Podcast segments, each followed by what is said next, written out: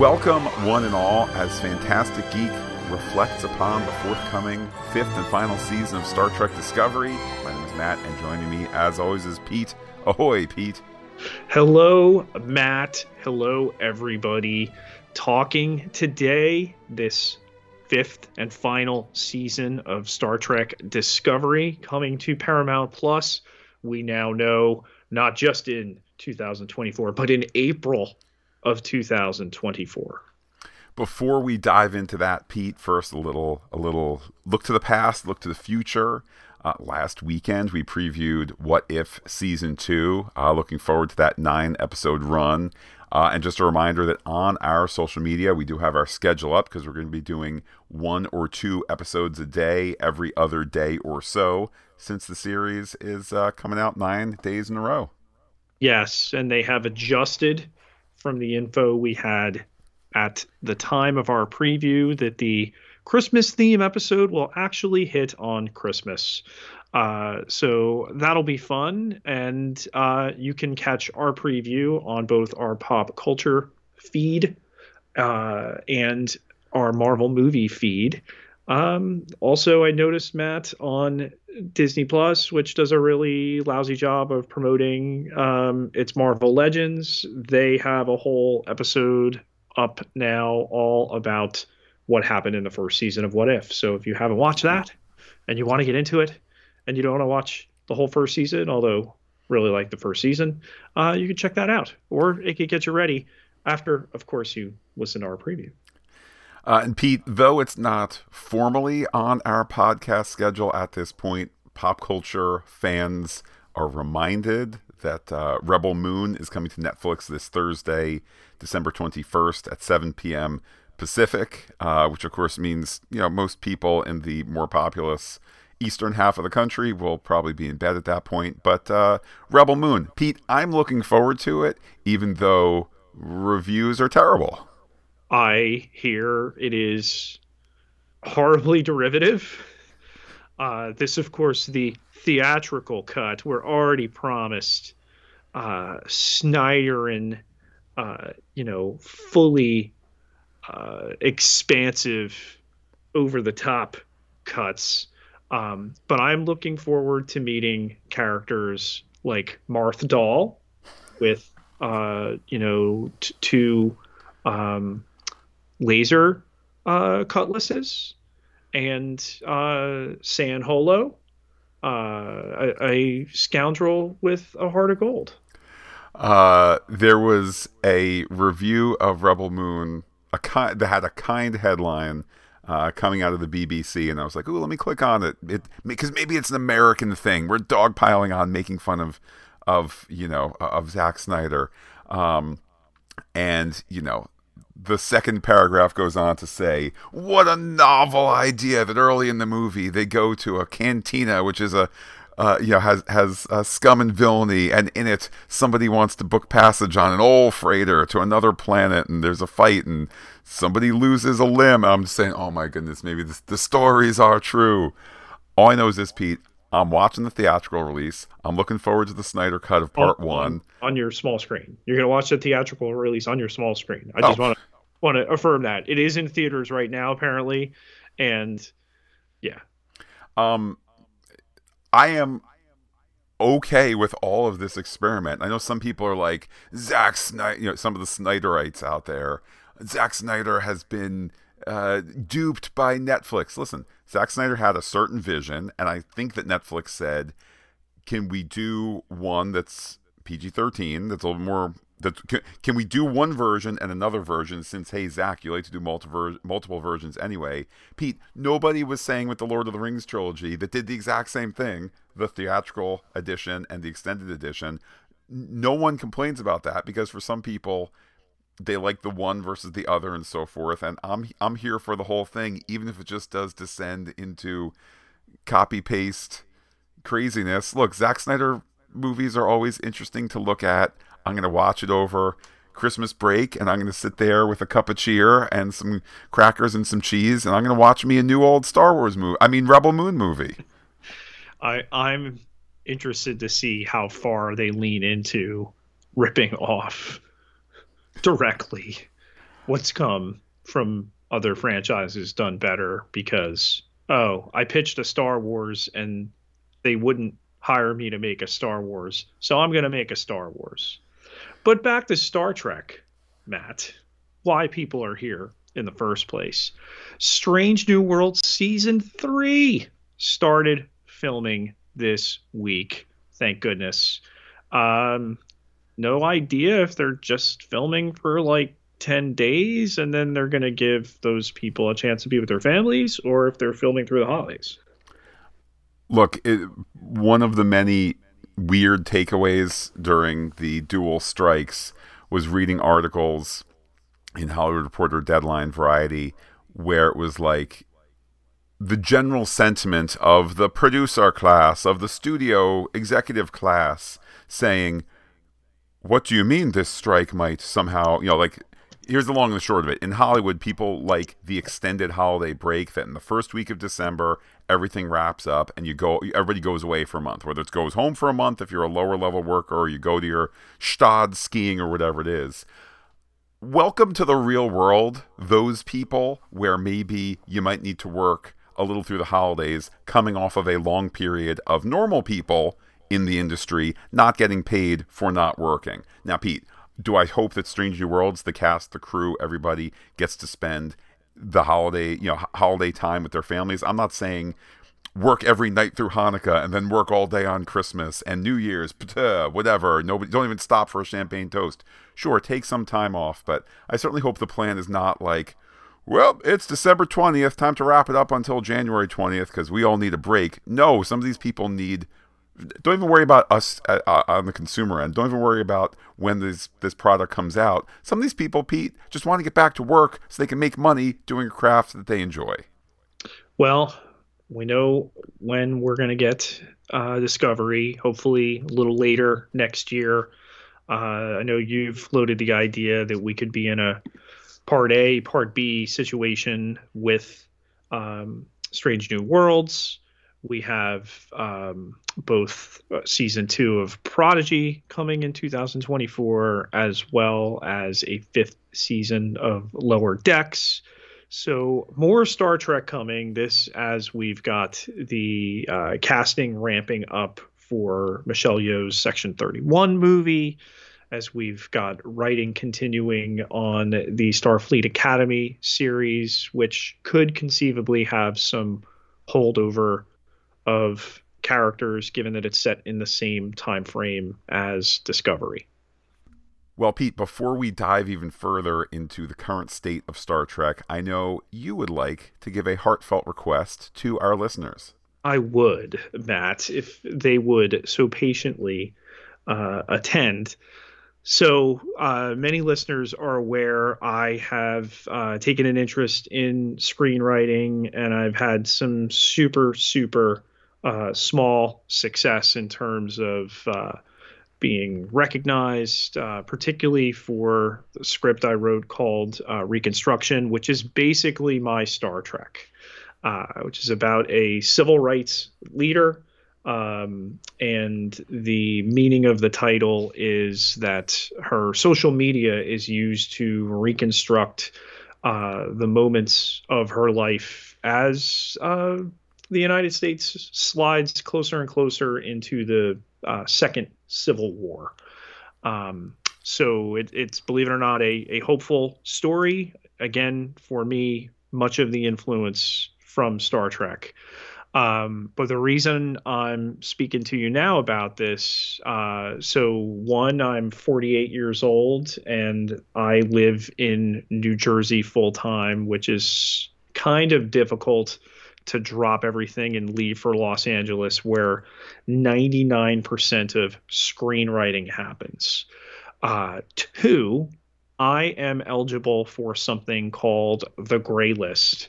The second annual Gray List uh, will come out in early 2024. This is for screenwriters uh, over 40 with an unproduced project. This is a mean uh, means of generating buzz for it, of getting it circulated.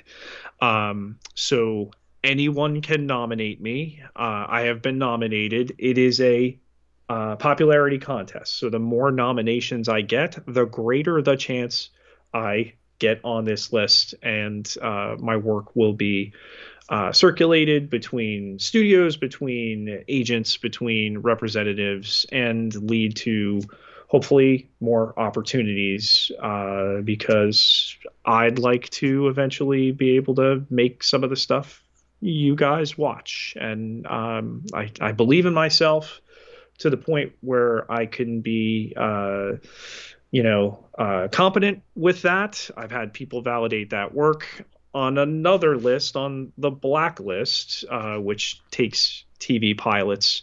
Um, I have a score of an eight out of 10, which puts me approximately in the top three and a half percent of all screenwriters. So, yeah, um, there is a link for a nomination um, that we're going to post to our Patreon page and then because the nomination asks for certain pieces of information, we're going to publish that information so you can literally copy and paste and, and put that in to the Google form uh, and then press go. Uh, the one piece that's open ended is who you are, and then uh, why you're nominating the script. And I'm, I'm giving you uh, kind of a, a little uh, window here, I'll I'll put an additional piece there in the little script we give you. Uh, but I want to thank you for even considering, um, particularly Star Trek listeners, fans who uh, would understand that uh, this vision is similar in nature. And uh, yeah, just uh, thank you for your consideration. And certainly good luck, Pete. And I will just uh, reiterate that that's uh, going to be the easiest way. The easiest way to place this information is on our Patreons. No, this is not a not a, a, Patreon passing the hat moment. Just a way where people can find it, uh, open to everybody. Patreon.com slash Phantastic Geek, and all that info is going to be there before this podcast even posts. So uh, thank you one and all. And let's uh, let's rally around Pete here. And Pete, bringing things squarely here to the world of Star Trek.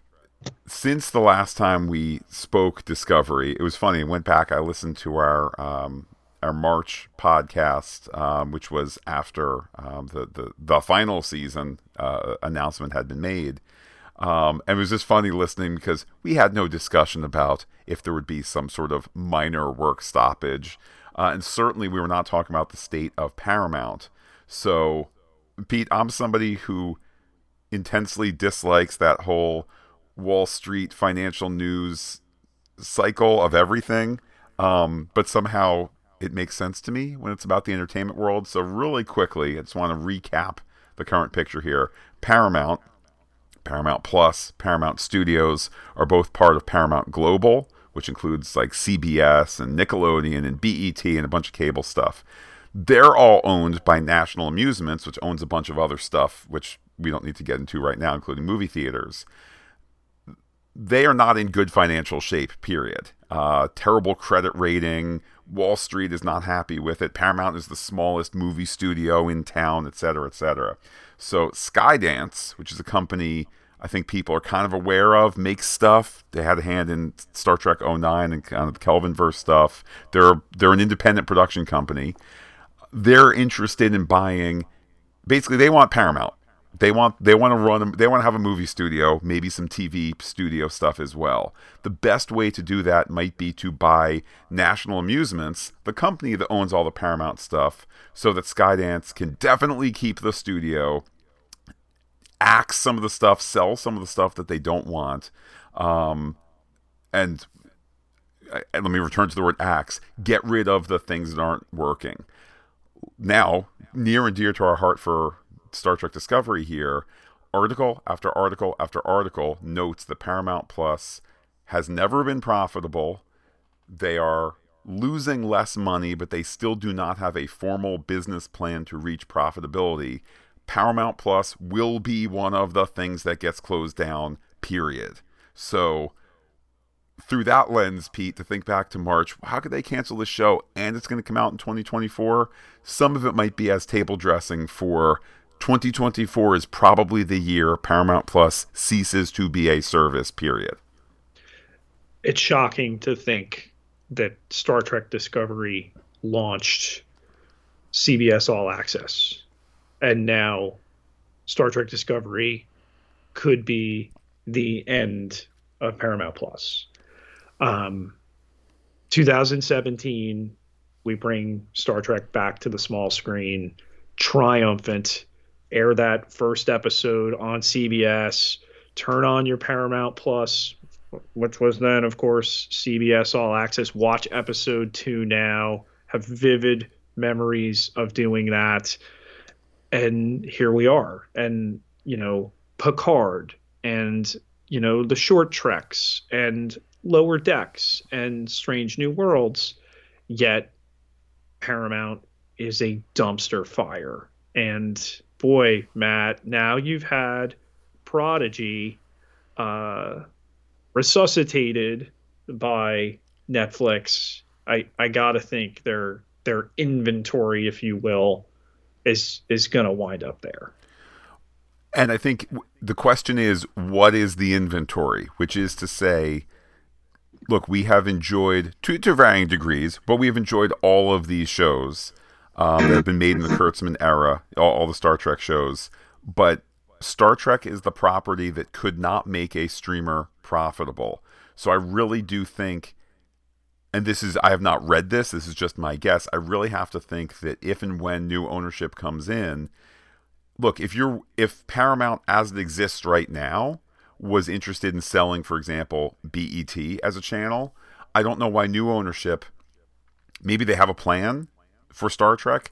One option could just be sell it to someone, sell it to another, sell it all, sell the catalog, sell the everything, whether it's you know to a to a, a tech slash TV company, your Netflix, your Amazon, your Apple, sell it to a legacy studio, um, but just sell it in exchange for whatever the price would be one billion, two billion. I, I don't know what the value of Star Trek is, particularly seeing as how it has not ultimately added positive value to Paramount Plus in terms of making money. Um, but I feel I, I, feel like that is on the table from my perspective. Again, I have not read chatter one way or another. In fact, Pete, it almost breaks my heart every single time I read one of these articles. Three quarters of the time, they don't even mention Star Trek. Star Trek has a property. Star Trek has a show with multiple shows on Paramount Plus.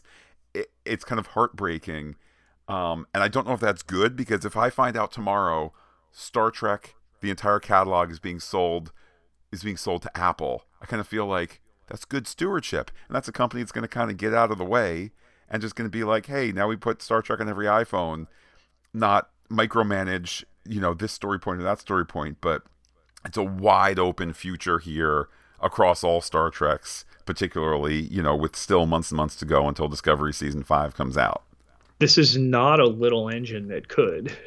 This is a 60 plus year legacy TV and film franchise that this now I mean Paramount was a was a great brand at one point but you know mismanaged uh, and the this streamer you know we we say all the time its infrastructure is the worst we deal with. The worst. Um, their PR might be even worse uh, and those who we're talking about know who we're talking about. So, um, I mean, Matt, what's equally wild, and I may have blown your mind last month. Uh, it's been two years since season four of Discovery started,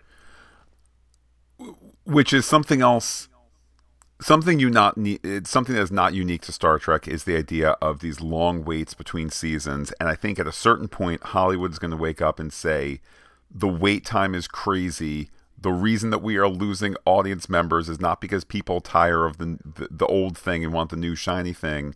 It's when there's super long waits which oh by the way waits that people cannot contextualize. You know like if you sit and go why was succession off between seasons 3 and 4 oh covid okay, gotcha, understood. Um, but when you know when there's these inexplicable things, now Pete, I will say some people in perhaps ignorance, might be listening to this saying, but wait, the strike. No, no, no, let's not forget. It was March of last year that they announced it was now a final season and that they were going to go back and do some new filming in April. It's funny, Pete, listening back to that March podcast, we were saying, are they going to film like a whole new episode? Is what's it going to be? Do they add to the episode? Do they do two episodes to wrap it up? No, they filmed for two days. So this is literally like five, eight, ten, maybe twelve minutes of new footage at the very, very end, which is what it is. Uh, but this has sat. I mean, Pete, if they shot it, it was written, right? And I mean, you want to tell me? And they shot it in April. When was the writer's strike? Late May. Yeah. Okay, so like uh, yes, the writer's strike started in May. Uh, the actors strike strike started in July. So again, just the point being, if you looked at the footage and said, "Ah, we need to clarify three more lines," hey writer, go write a new thing. Guess what? If you film for two and a half days, you can review the footage and make the tweaks you need to. Hey, Sonequa, we need you to get in front of a microphone and loop some new lines and so on and so forth. All I guarantee what we're going to see in April 2024 was done in April 2023. Period. Then add to it, Pete, a, a thing I had forgotten until I went back and listened to that podcast from March. We were promised last March a year of Discovery celebration ahead of the final season. Here we are, Pete, six months easily, more than six months into that year of Discovery celebration. When's the last time Star Trek asked you to think about Discovery? Well, you don't consider the month of release announcement and a poster and a clip uh, a celebration, Matt? Personally, I don't. And it gets back to that PR thing that they sold you on a beautiful idea and then, you know, promptly forgot about it. Look, is it great that at the Brazil Comic Con recently they they did those things? Sure, that's wonderful.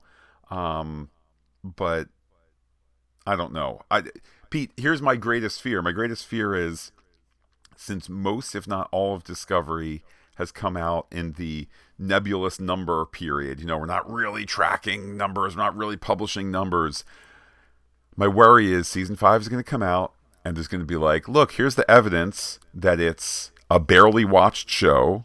So therefore, now elements are now, you know, Star Trek Discovery is now considered uh, it's going to have some certain toxicity to it. I don't mean in the whole troll troll sense. I mean just even pu- purely in terms of a business sense. Ah, nobody likes Star Trek Discovery. Yeah, because you made the audience wait two years between season four and season five.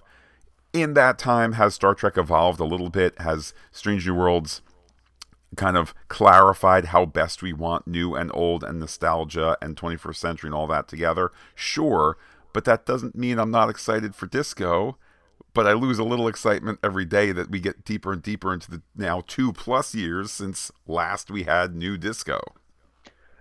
I'm heartened in that they're getting an opportunity to end it, that it didn't just stop and they told them, well, that's it. it it's done. The show is over.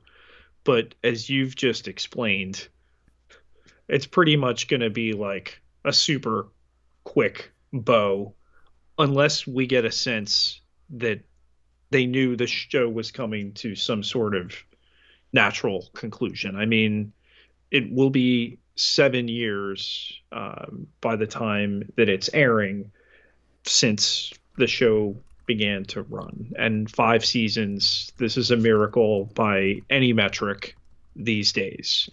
But again, the name Star Trek is on this, and there's an expectation that comes with that. And you know, lower decks, Matt, now has equaled Discovery. Like, let that not blow your mind for a minute. Yeah.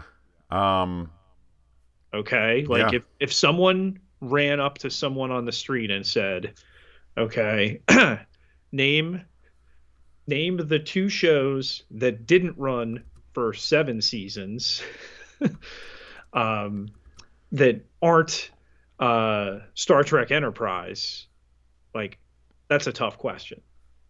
Yeah.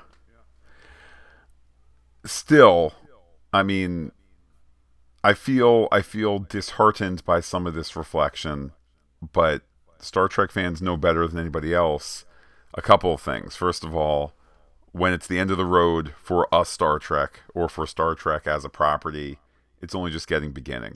Add to that, you know, the Academy series taking place in the same time period.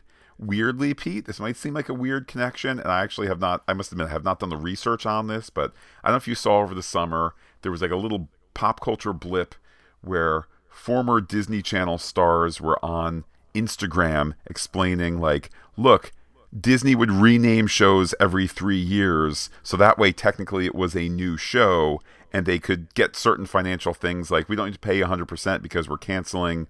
I don't know the names of the show. We're canceling Hannah Montana, but now we're doing a brand new show called Hannah Montana: The College Years, and we're hiring everybody new to it. But we don't. We're going to pay you season one salary, not season four salary, stuff like that.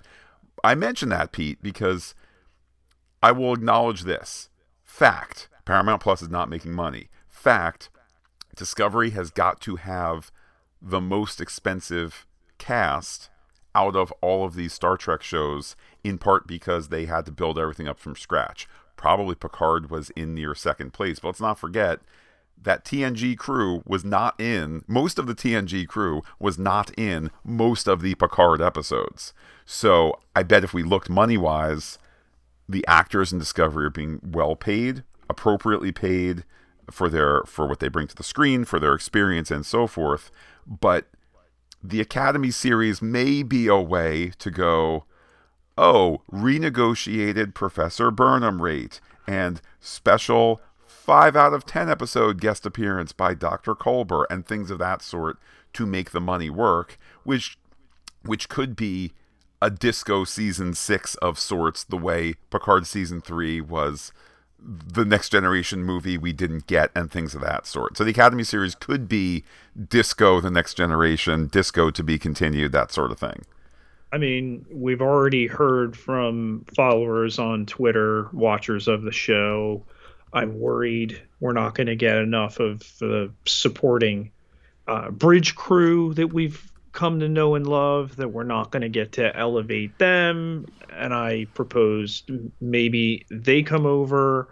Um, you know, uh, we have Mary Wiseman on the poster, which I did not expect after they'd kind of like distanced in the fourth season and Pete after she asked to leave yes. the show. Let's yes. let, us let us be clear about that too because there's there, when she left, there was a lot of wringing of hands. How could the show do this? She asked to go pursue other things. This is neither a, this is not me being mean. Fact, the other things did not come together, and she then returned to Discovery. Welcome home, part of the Star Trek family. But let's not forget, she left because she said, "I don't want to do this anymore." Yeah, yeah. I mean, it's it's a reality of the business.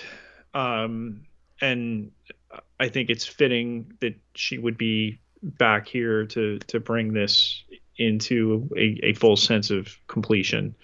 Um, you know, this is Sonequa Martin Green's show start to finish. She was the face that they built around coming off, you know, the phenomenon that was The Walking Dead when it still was. It was the right move she was the person to uh, to have, and I, I just hope, you know, we talk all the time how Star Trek is at its best back against the wall. But again, I, I worry about the bean counters. I worry about the position they've been put into. Um, you know, Frakes is involved. Apparently, it's like a two part towards the end. Um, and he was up there in Toronto for that. So that gives me a lot of confidence. Um, but at the same time, like, all right, we're bringing in Canadian based uh, Callum Keith Rennie as a regular in the in the fifth season here as a Navarin uh, Starfleet captain. Uh, you know, to to kind of propel the new story. I I don't know. We were also promised like, oh, we're gonna take it super episodic, but now there's like this Indiana Jones thing, go get a thing. to unlock some secret and there's some scallywags on the other side who who want it too. Like, all right, it could be compelling, but I don't see the episodic nature you were talking about. I, I do think that you know, you know it's funny the cycle of things and I've spoken about this before on our on our Star Trek podcasts and Star Trek discussions being a teenager who grew up watching being a preteen and teen during Next Generation, all of a sudden Deep Space Nine is doing all these different things and being really turned off by it for you know certainly for most of Deep Space Nine's original run, I was not watching, period. Um, because it was the dark show that had confusing stories because sometimes they connect from week to week and all of that. Give me episodic. Um, and kind of here we are again where though all those criticisms could apply to Discovery, and I think that from a fun factor, we have enjoyed Strange New Worlds more. Um, but I do wonder when it's all said and done, and it's not this week's Discovery is the only new Star Trek you're getting this week, or this season is the uh, when it's when it's a little less precious. Maybe there'll be the ability to go back, and again, we've both enjoyed Discovery quite a bit, but maybe maybe Star Trek fans will look back at Discovery the way there's been this reappreciation of Deep Space Nine, the best Star Trek series, and you go back in X amount of time and say, my goodness, these big story arcs and these big swings that they're taking, and these really, it's big, big, big, um, and how maybe that's a little less cozy on a on a rainy afternoon when you just want one little Star Trek offering as you have your tomato soup or whatever. But here we are again, where it's like Discovery is I feel like Discovery is poised to have the reputation as the next Deep Space Nine in that ilk, in part because it has some of the same criticisms or quote unquote criticisms uh, that Deep Space Nine had in the 90s. Well, holding up that mirror to our society, Discovery's never been more effective.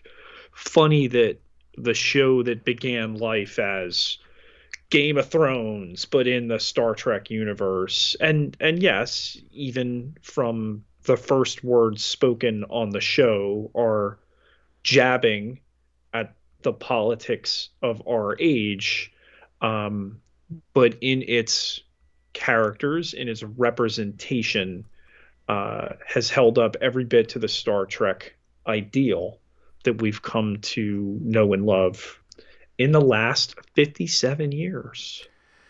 And to bring things fully back to the optimistic here, uh, the corporate intrigue is interesting, you know, but again, been there, done that. A Desilu show sold to Paramount. Paramount has had Paramount has had its ups and downs.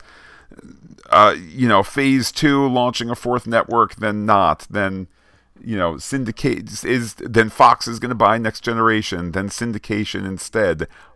All of this shall come to pass. Star Trek remains evergreen, um, and regardless of where the property ends up, you know, there's nothing. None of those, none of those factors are reasons why uh, the fifth and final season of Discovery can't be also the best season of Discovery with characters that we really care about, with a storyline that we really care about, uh, taking place in a time that is new and exciting and where we don't know all the rules and all the politics and all the technology.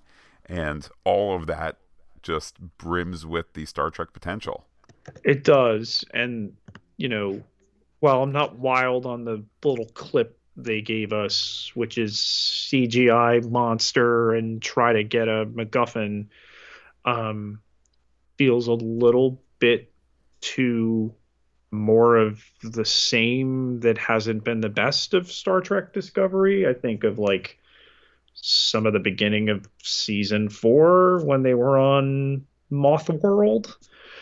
Um, it's this family that uh, you know Michael Burnham has has found and become the head of, uh, and that her mother also wound up in uh, the the future with her. That, that she still has her, and from time to time we check in, and I'm super hopeful we can you know again round that out. Want to see what happens with Saru and you know uh, the the president of Ni'Var. I think you know that can be a lot of fun, um, and you know how we get to some sort of ending with this this last adventure. Um, I don't know I would have ever seen this show going five seasons necessarily with the with the broadness that it had. Um and then you consider like each season's been kind of like a soft reboot of the show. Um so yeah i mean super enthusiastic and you know interested to see it. Just i i want to see it. I want to see them do these characters justice and correctly. You know, it's no secret there are people who make a point to come out and bash new TV Star Trek that it is not Star Trek when it is actually every bit of Star Trek as other Star Trek. Uh, we all know why they do this, um, but you know, I, am worried that stuff is going to, uh, in some way, tarnish what this show has accomplished.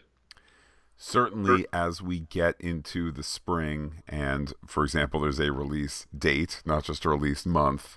Uh, we'll be updating our Discovery feed. Uh, certainly, if there's news between now and then, we'll keep the Discovery conversation going. Uh, in the interim, you know, we talked at the top about some of the other things that we'll be podcasting in the in the the near term. But uh, Pete, just that in, in, the background, that countdown for uh, for the return of Star Trek Discovery, the foundation of modern Star Trek, and uh, a big part of our podcasting adventure since uh, since 2017, which is crazy. I mean, we were making that decision the moment it was uh, decided that we would podcast this show. And though, you know, we formed up over the Marvel stuff, like Star Trek is home to us. And, uh, you know, Starfleet Academy, Section 31, once a series, now a, a movie. Um, Strange New Worlds, anything that's that's coming next, uh, we intend to be there. And Pete, our thanks as always to our other foundation, those who support us on patreon.com slash Phantastic Geek. And of course, a reminder that whether you are a patron or not, uh, that post for Pete's nomination on the gray list is there. So we ask that you that you check that out, certainly. Yes, I want to thank you again for even putting up with my over the top ask here. Uh, it takes seconds to be able to uh, put that nomination in. Um, and uh, yeah, just super, super grateful. Thank you. Well, Pete, let's keep the hailing frequencies open when it comes to Star Trek. How can people be in touch with you on social media? You can find me on Twitter. You can find me on Threads. You can find me on Blue Sky at Peter, P I E T E R J K K E T E L A A R, 12,600 followers. Can't be wrong. And while I'm personally on Twitter as Looking Back Lost, do be in touch with the podcast. Comment on PhantasticGeek.com. Check us out on Twitter, Instagram, Gmail, and Threads, where we are Phantastic Geek as well. But wait, Pete, there's more. Facebook.com slash Phantastic Geek with the PH, all one word, like it today. As mentioned at the top, our pop culture podcast feed returns next weekend as we dig into episodes of Marvel Studios' What If uh, beyond that, looking forward to Echo in January. With that, though, Pete, I will say adios to all listeners and give you this final discovery reflection word. Let's fly.